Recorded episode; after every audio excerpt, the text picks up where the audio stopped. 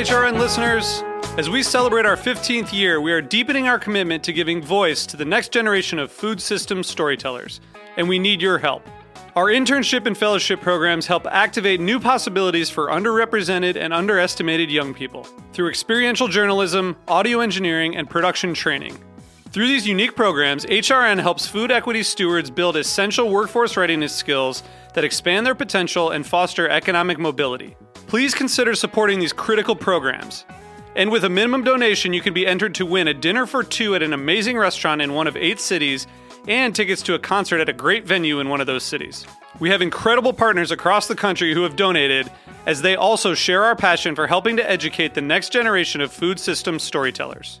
Check out heritageradionetwork.org slash 15 to donate and enter to win today. That's heritageradionetwork.org slash 15 to donate and enter to win today. And make sure you donate before March 31st. Thank you. Hearst Ranch is a proud sponsor of the Heritage Radio Network. Learn more about Hearst Ranch at HearstRanch.com.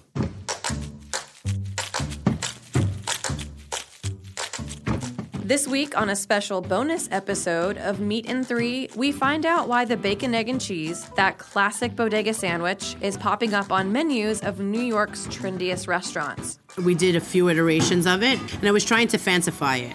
We tried the sausage, egg, and cheese, and then we tried to put chermoula sauce on it. We used feta cheese, and we're just like taking ingredients of the Mediterranean, if you will, and try to infuse it.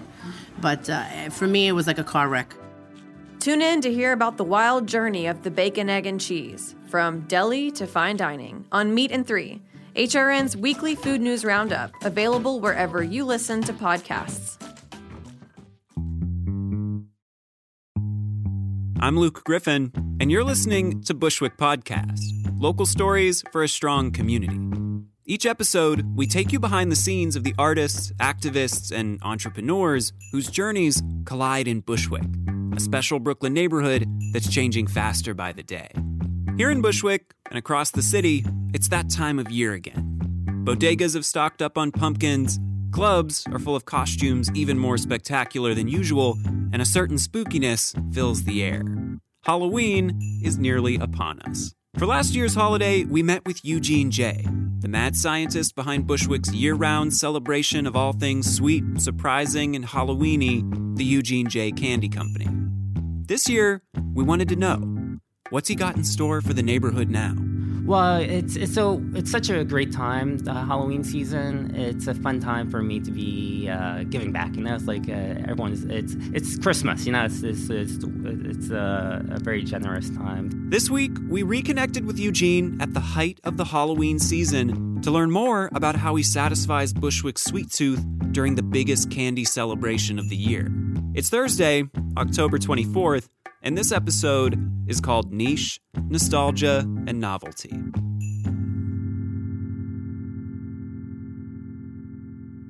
For folks who are unfamiliar with Eugene J. Candy Co., Mm-hmm.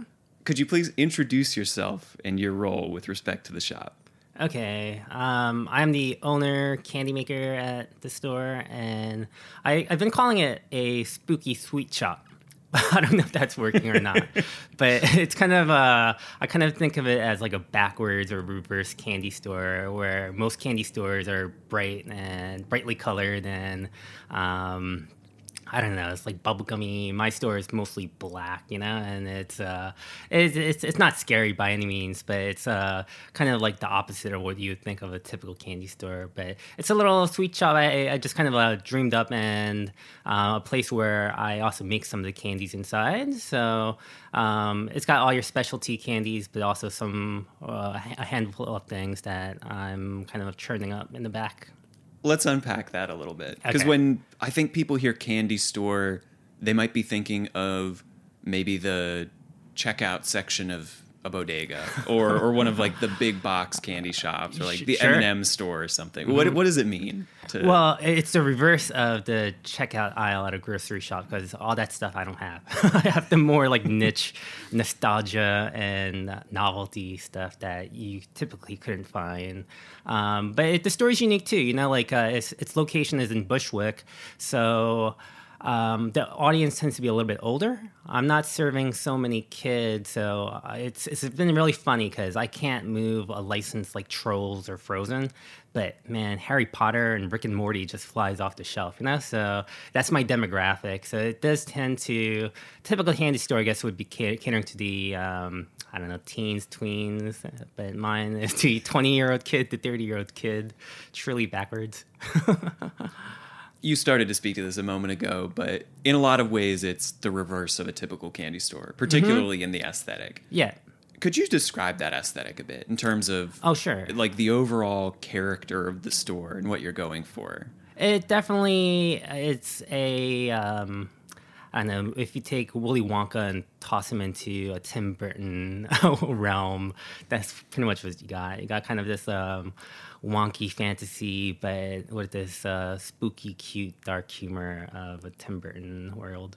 When we spoke with Eugene last year, he was busy crafting the next stages of an ambitious project to position his shop and his candies as part of a kind of extended narrative universe. His signature products, Fickelgruber Freaks, are like a twisted version of Willy Wonka's crunchy nerds candies, as made by the hands of Wonka's rival, Fickelgruber. This year, Eugene has put the Fickelgruber story on pause while he focuses on expanding his overall product line. This year has been so much about cereals that it has consumed my life. You know, I've never, it's been great, but I've never made so much candy in my life before that the Freaks and the Fickelgruber line is kind of on the back burner. I, I, was thinking this year, if I had time, I can do uh, what I really want to do is kind of like a the answer to the Wonka bar, at the Fickelgruber Fickelgruber bar, but uh, which would have been waffle cone pieces and milk chocolates, as the narrative goes in Charlie and the Chocolate Factory. Fickelgruber is accused of plagiarizing non-melting ice cream. So I thought, you know, just make the Fickelgruber bar, um, toss it back to the novel, and tie it back into the waffle cone or the ice cream. So, um, but I don't know. It's just like I have these ideas that I keep on coming up with, but um, I'm finding it hard to um, find some time to uh, execute everything. You know, um, this year I, I wanted to get into chocolates a little bit. So as a side project to all the Freaks and Fickelgruber line, I was doing these milk chocolate Cheerios and dark chocolate cornflakes, and they've been so successful.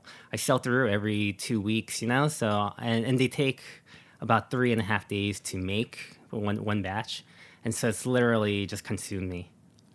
Where did that idea come from? It, this sounds like a bit of a departure from. Oh sure, you know, like the freaks are great, but it's it's giant nerds. You know, it's a it's a hard candy, and um, I love them too. But I don't eat that like on a constant basis. And I really wanted to get something into chocolate this year, and I had been thinking about cereals for a while, and I really like that combination of chocolate and cereals, and so.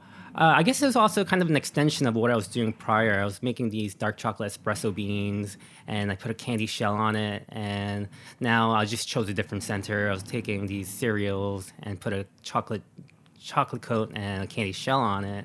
Um, and that was in the beginning. This is like December of last year, January of this year. I was playing around a lot with the recipe, like wholesale changes and like um, changing up how much chocolate was being put on it. And um, I did some with the candy shell and without the candy shell. Um, and then you know you try them both back to back, and the one without the candy shell just felt like there's something missing. You know, you just needed that textural added crunch of the candy shell. Um, and you know, even now, it's just kind of like all in development. I don't think I've repeated a recipe tw- uh, twice.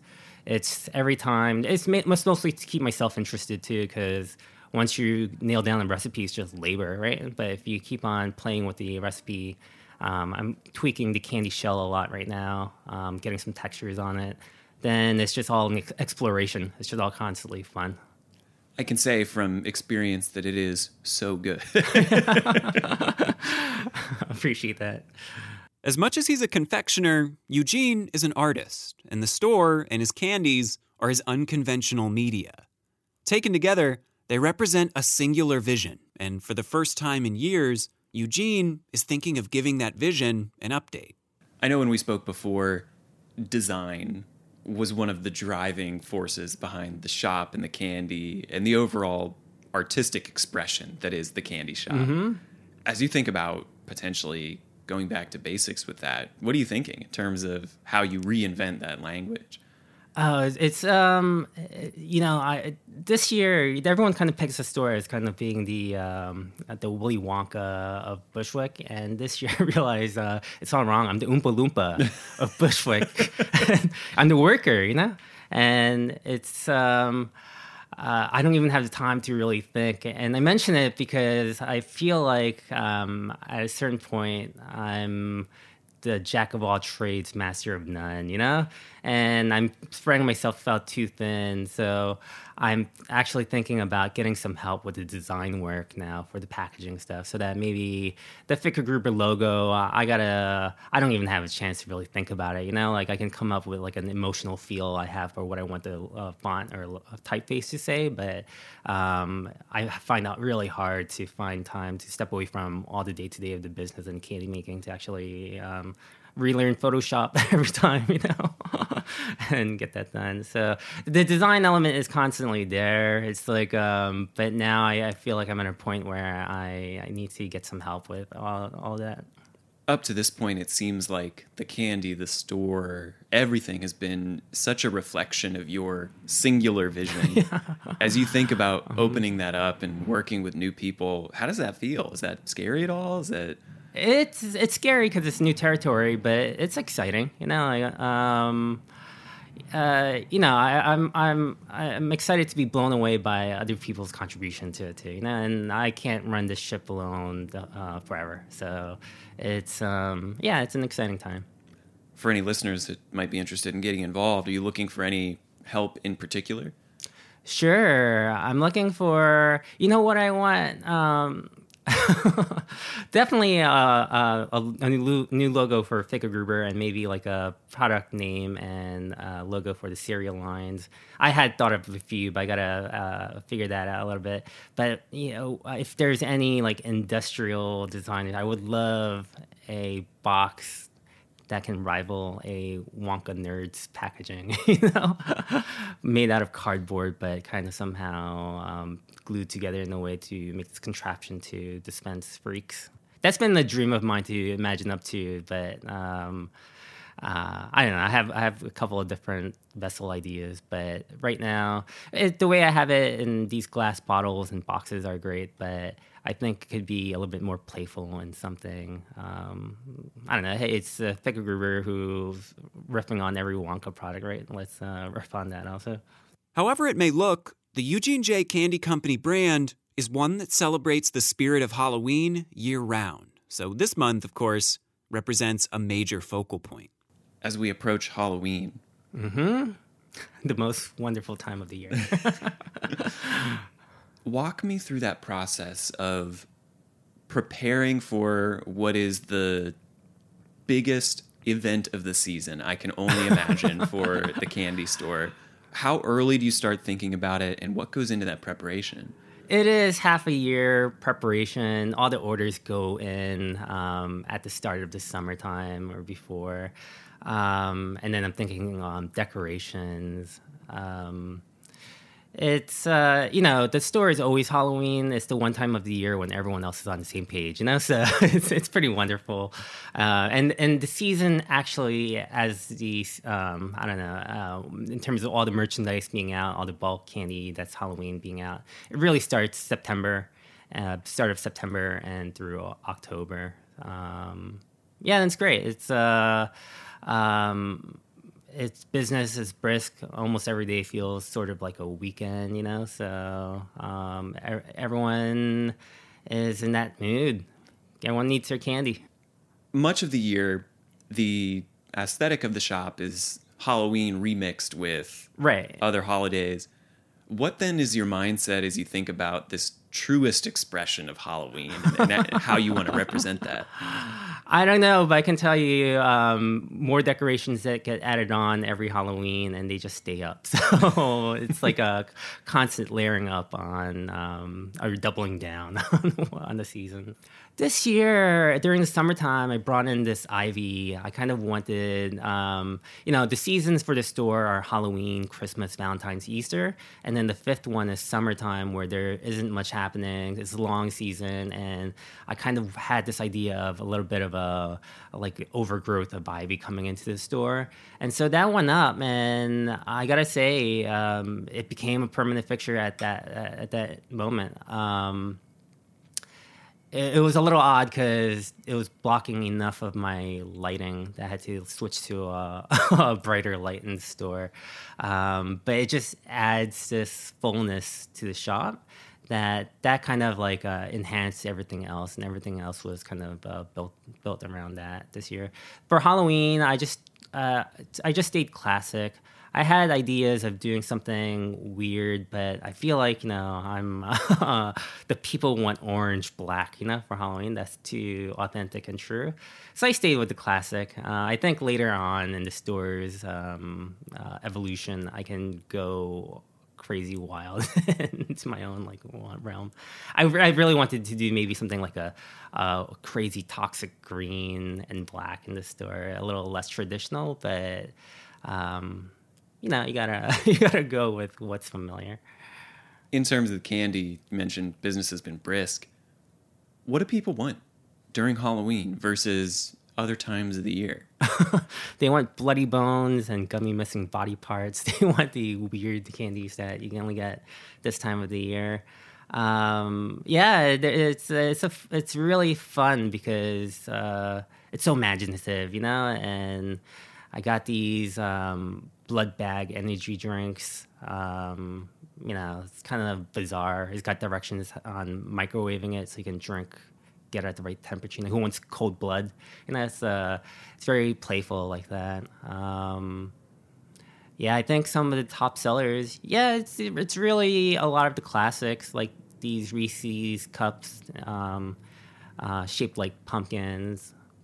I even have some Peeps that are shaped like black cats and pumpkins. Those are all popular. Um, nerds rope, right? Spooky nerds. Yeah, uh, it's it's it's uh, it's a mix of some of the specialty stuff at the shop and some of the uh, more traditional items.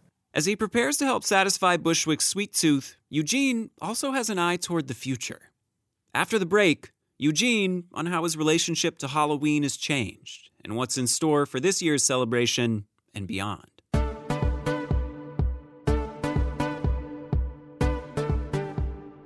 Hearst Ranch is a proud sponsor of the Heritage Radio Network. The Hearst family has been raising cattle on the rich, sustainable native grasslands of California's Central Coast for over 150 years. Piedra Blanca Rancho in San Simeon is the original Hearst Ranch, founded by George Hearst in 1865. George's son was the famous publisher William Randolph Hearst.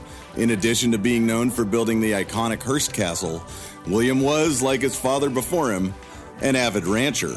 In his words, I would rather spend a month at the ranch than any place in the world. Thanks to one of the largest land conservation easements in California history, a joint effort with the California Rangeland Trust, the American Land Conservancy, and the state of California, the working landscape at Hearst Ranch will be preserved forever. Learn more about Hearst Ranch at HearstRanch.com. Join Heritage Radio Network on Monday, November 11th for a raucous feast to toast a decade of food radio. Our 10th anniversary Bacchanal is a rare gathering of your favorite chefs, mixologists, storytellers, thought leaders, and culinary masterminds.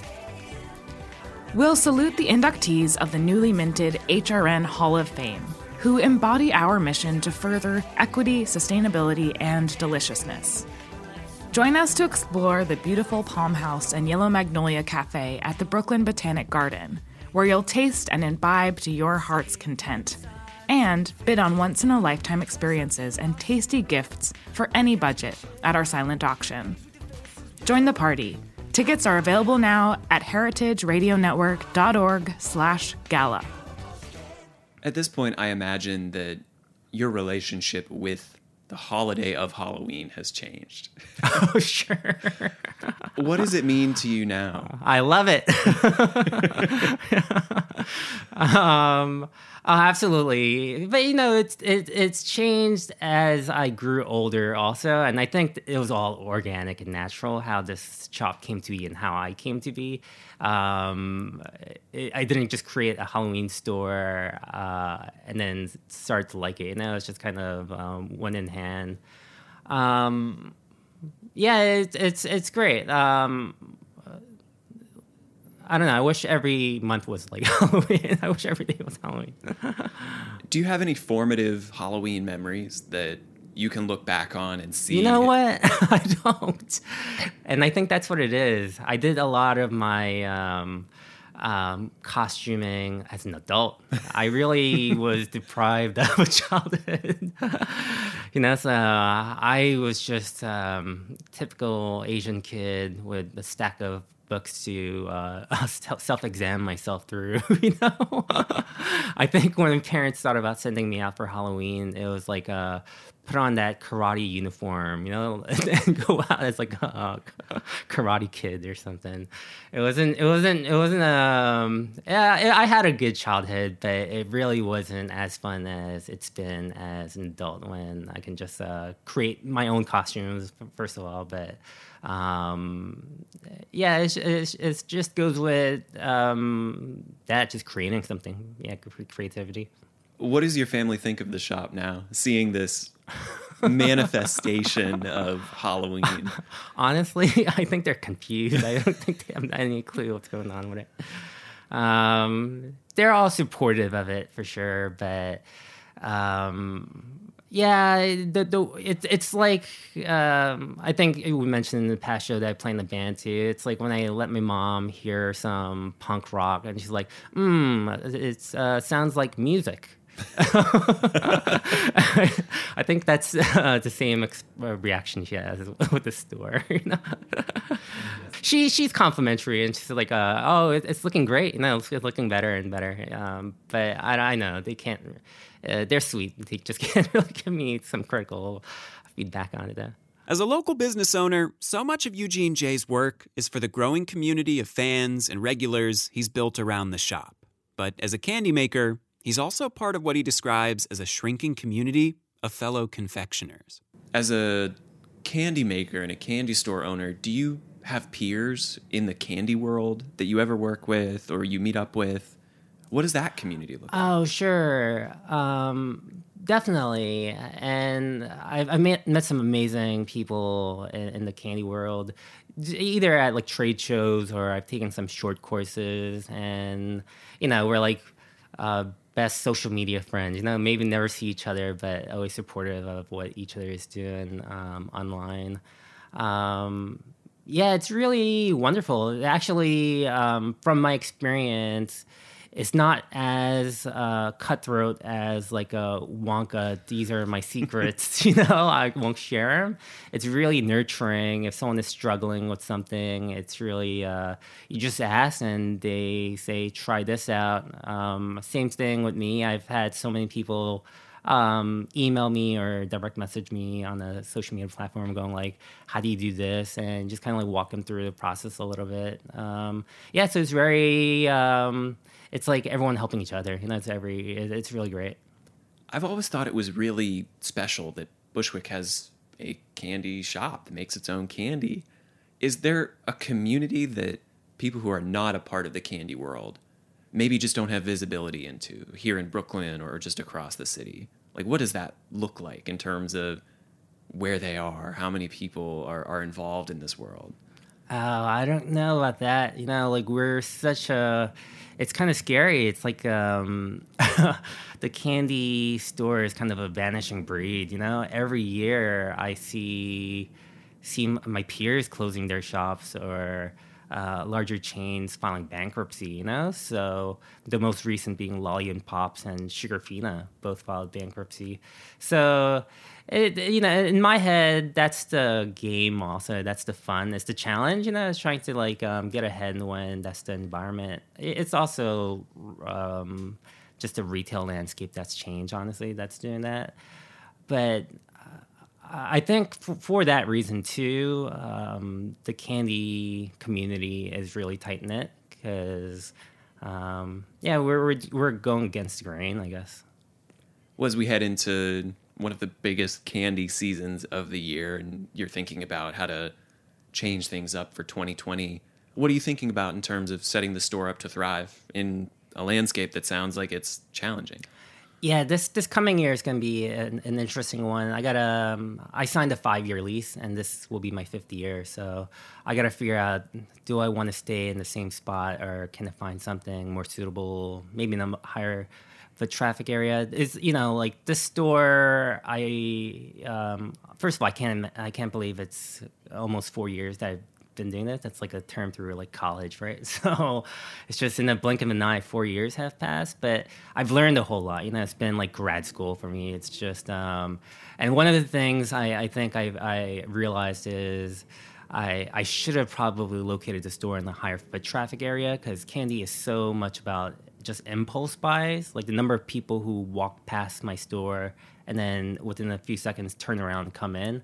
Um, that would help the business thrive a little bit more, also. I think so. I've been thinking about it. I like. I'm really comfortable in my spot, and I don't think the way I have it now, I can just. Um, move into another pristine vanilla box and make it as kind of uh, spooky and creepy looking, you know?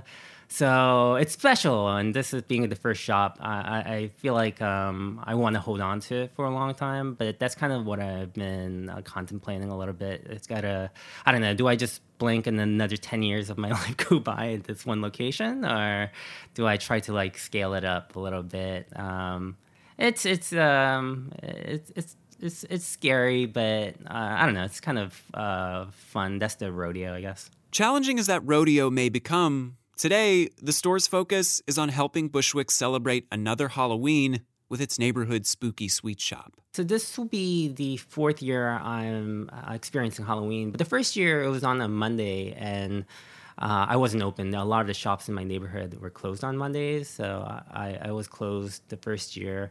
And the second and third year, I was open and handed handed out plenty of candy. Um, and this year, I'll be doing the same. Um, but you know, I I, I wouldn't say I I uh, host. Um, it's a, it's a special time because a lot of the older uh, uh, grown up kids, right, us, they all come back, and since they're not trick or treating, they buy candy for themselves, and then. And then, so one time of the year, I see all these kids come through, and I'm like, "Where have you been the rest of the year?" You know, and they come, come in quickly for some candy and run out. But you know, my avenue, Wilson Avenue, it has some stores, but it's really scattered. I imagine most of the trick or treaters are just going down the street next to it, Knickerbocker Avenue, and that's just door to door stores and just making um, a rundown it, you know. So it's great. I, I think I counted around 500 people visit last last Halloween, which is which is plenty for a small shop like mine. I mean, that seems huge. yeah, um, yeah, it's it's great. Yeah, it's like uh, I, have always joked that you know um, I want to hand out some tricks. You know, forget about it. it's just one or the other, right? Trick or treat. But yeah, I usually stick to some of the more um, miniature versions of some of the things you can find at the store, like uh, miniature Charleston Chews or last year I was giving out some um, packs of pumpkin patch pop rocks, just orange flavored pop rocks, but packaging is cool. Um, and then like classics like little Haribo Goldbears and stuff. Just as preparations for this year's Halloween began months ago, now as Bushwick readies for the main event, Eugene must already start looking ahead to what's next. I'm excited, you know, like now going forward, it's just successive with all the holidays. So um, I'm excited because, uh, you know, not only does the merchandise change over, but now the whole store changes over. So there's a new life to the store. Um, Halloween, Christmas, Valentine's, Easter again. So um, it should be a good uh, next eight months. But for the next week at least, Eugene is ready to enjoy the best time of the year. Well, it's it's so it's such a great time, the Halloween season. It's a fun time for me to be uh, giving back. You know, it's like uh, everyone's. It's it's Christmas. You know, it's it's it's, it's a, a, very generous time. So I'll be handing out plenty of candy. Um, I'll keep it a secret of what it is this year, but it'll probably um, hint hint. It will probably be uh, nostalgia and specialty related, not just uh, your typical run of the mill generic candies. If you're interested in visiting the shop or getting involved with the Eugene J. Candy Company, Getting in touch is simple. Just email Eugene J. Um, sorry, I forgot my own email. sure, just email the store uh, at hello at eugenej.com, H E L L O at E U G E N E J.com. Or you can just call, the, call in. Um, all the information is on online, 718 381 1050. We've got all that info and more in the show notes for this week's episode. If you want to pick up some of your own Halloween candy from Eugene J's, you can visit the shop for yourself at 16 Wilson Avenue. We won't spoil the surprises he's got for this year's trick or treaters, but you may just want to find out for yourself. We'd like to extend our sincere thanks to Eugene for taking the time to open a window into his workshop, especially at the height of the Halloween season. And as always, we'd also like to thank you for listening this week. If you enjoy Bushwick Podcasts, you can do us a huge favor by telling a friend, or even by leaving us a review on your favorite podcast platform, which helps us reach even more new listeners with stories like these. We'll be back with another story you won't want to miss, but in the meantime, we'd love to know what you're interested in hearing and how we can do better. Get in touch by emailing us at hello at herebushwick.com or by DMing us on our Instagram page at Bushwick Podcast. We can't wait to hear from you, and we'll see you soon. This program is powered by Simplecast. Thanks for listening to Heritage Radio Network, food radio supported by you. For our freshest content, subscribe to our newsletter. Enter your email at the bottom of our website, heritageradionetwork.org. Connect with us on Instagram and Twitter at heritage underscore radio. You can also find us at facebook.com slash heritage radio network. Heritage Radio Network is a nonprofit organization driving conversations to make the world a better, fairer, more delicious place. And we couldn't do it without support from listeners like you. Want to be a part of the food world's most innovative community? Subscribe to the shows you like, tell your friends, and please join the HRN family by becoming a member. Just click on the heart at the top right of our homepage. Thanks for listening.